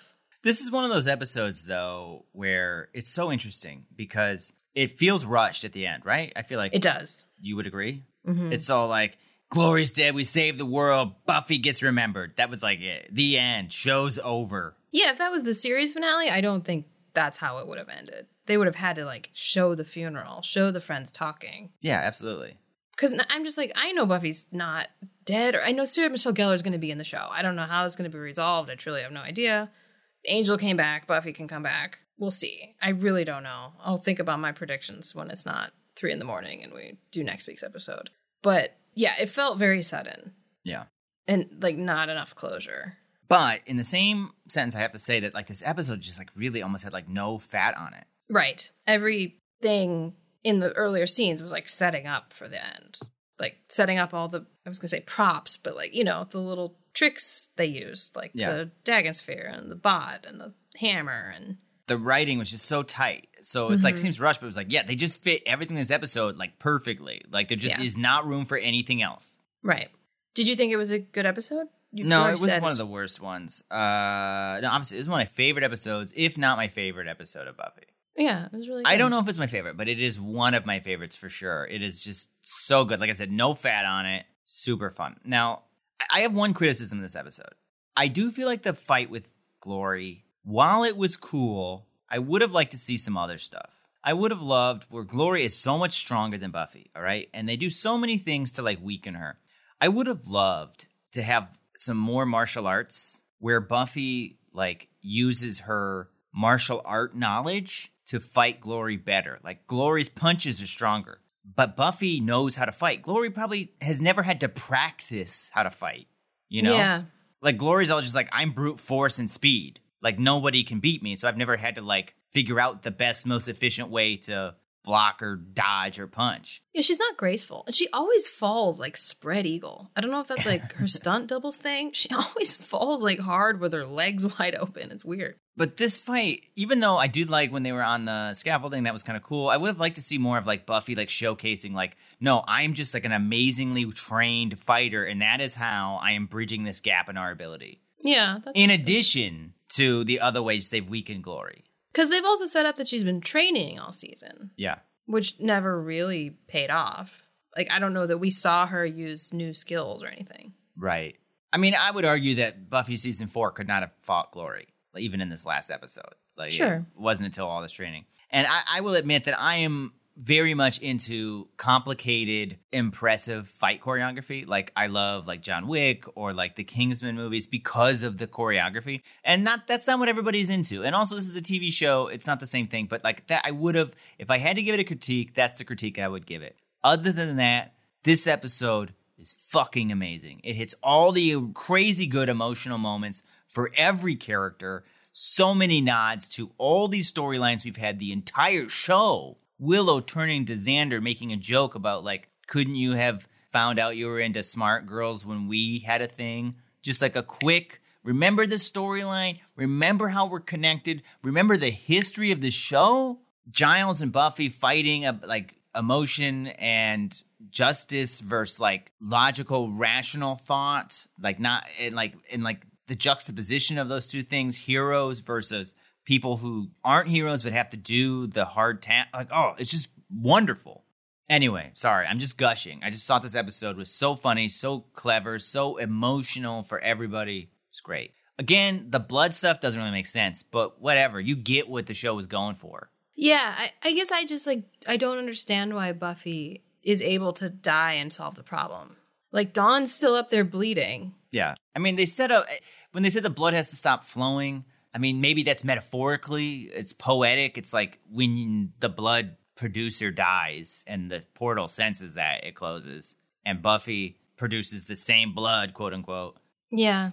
It takes some suspension of disbelief, but I mean, so does the whole show. Another, I would say, negative thing about the fight at the end. It just it's like this huge uh, apparatus that they've built, which is kind of cool. But when Yeah. they're at the base of it, it's just kind of this like empty yard. There- Yeah. There's not a lot happening in it. It kind of just feels like people sitting around a lot. Yeah. But I just kept thinking like they used the whole buffalo, What do you mean they use the whole buffalo? Sorry. just like all the little things they set up Yeah. earlier. They all got paid off. I thought that you were giving it a criticism, and I was like, how is that a criticism? I'm sorry. They used both buffaloes, Buffy and in my head, Buffy's short for buffalo. Buffy also kicks Glory's ass, and it's almost like I would like it if this was like a very even fight and Buffy wins, but it's close. But yeah, it was really good. It was good. It was great. Good job, Buffy. Okay, so I guess now we have to ask which episode was better. Oh, it's Buffy. Yeah, I'm gonna go Buffy. I like Gilmore Girls, but I feel like this Buffy was real good. I think the only flaws in Buffy are the blood thing is a little weird for me. But let's just pretend that that all makes sense. Everything else, there's nothing wrong with it. Yeah. Where Gilmore Girls doesn't have a ton of flaws, really. I would say that the Luke storyline was a bit over the top. Like, why is he so angry about this bike race? I just feel like the writing for every single character in Buffy was just so impressively done. Mhm. And Gilmore Girls was fine, but it just like wasn't quite as like perfect as Buffy's was. Yeah, they both had some great moments. Like Mhm. Xander and Anya's moment was great. Everything with Buffy and Giles was good from their fights to their they weren't really that sweet together in this episode, really, but like it was sweet of him what he did without her knowing even. Right. Not to Ben. Sweet what he did to Ben. I mean he killed Ben in a nice way. I, I don't really know. But it it wasn't the, the best Gilmore Girl episode ever. And it's probably one of Buffy's strongest episodes ever. But I did really like Gilmore Girls. Yeah. I, I like where we're at with the family dynamic. I know people don't love that Lorelai and Rory are fighting, but I think it's interesting that Lorelai lost Rory to Emily and Richard because that was like something she fought her whole life to not have happen. These were both so good though, Bryan. I thought so too. I had a great time watching them. And they both end on like major cliffhangers, actually. You would say that Gilmore Girls was not a cliffhanger, but I mean, technically it is. They're in the middle of a very important question. Yeah, I mean, it technically is a cliffhanger. I just feel like I'm going to be uh, rolling my eyes if Luke says anything other than yes. I'm going to be like, what is the story? What have you written that makes this make any sense? And Buffy is very final. It's not really a cliffhanger, but it's still like, well, she can't just not be what something. I mean, it's a cliffhanger because we know there's more of the show and her name's in the title. So yes, yes. that's what the show's about. You know what I mean? Like, I don't know what they're going to do going forward, but I, was that even like a veiled attempt at a clue? so uh next week. we won't be watching any episodes next week. Instead, we'll be talking about season five as a whole. We'll be counting down our favorite moments from season five, maybe point out some of our least favorites also, and we'll reveal our favorite episodes of the season. We'll also reveal which show we voted for the most and which show we thought had a better season five overall. I think that'll be interesting, Bryan. Yeah, I agree. I, I think one was stronger in the beginning and one was stronger at the end, but where do they meet? We'll also break down a lot of the weird connections these seasons have had. Oh, will we? A new segment? New segment we like to call Not Charmed. in the meantime, though, we'd love to hear your thoughts on the episodes discussed in this podcast. Do you think that Richard and Emily are actually betraying Lorelai, or do you think they really are doing what they legitimately think is best? Were you surprised by Xander's proposal? Do you think that Rory should be able to just trust Mitchum Huntzberger, or do you think she should read into the fact that he may have ulterior motives? Do you think he's got ulterior motives? Who needs a Doc and Giles prequel?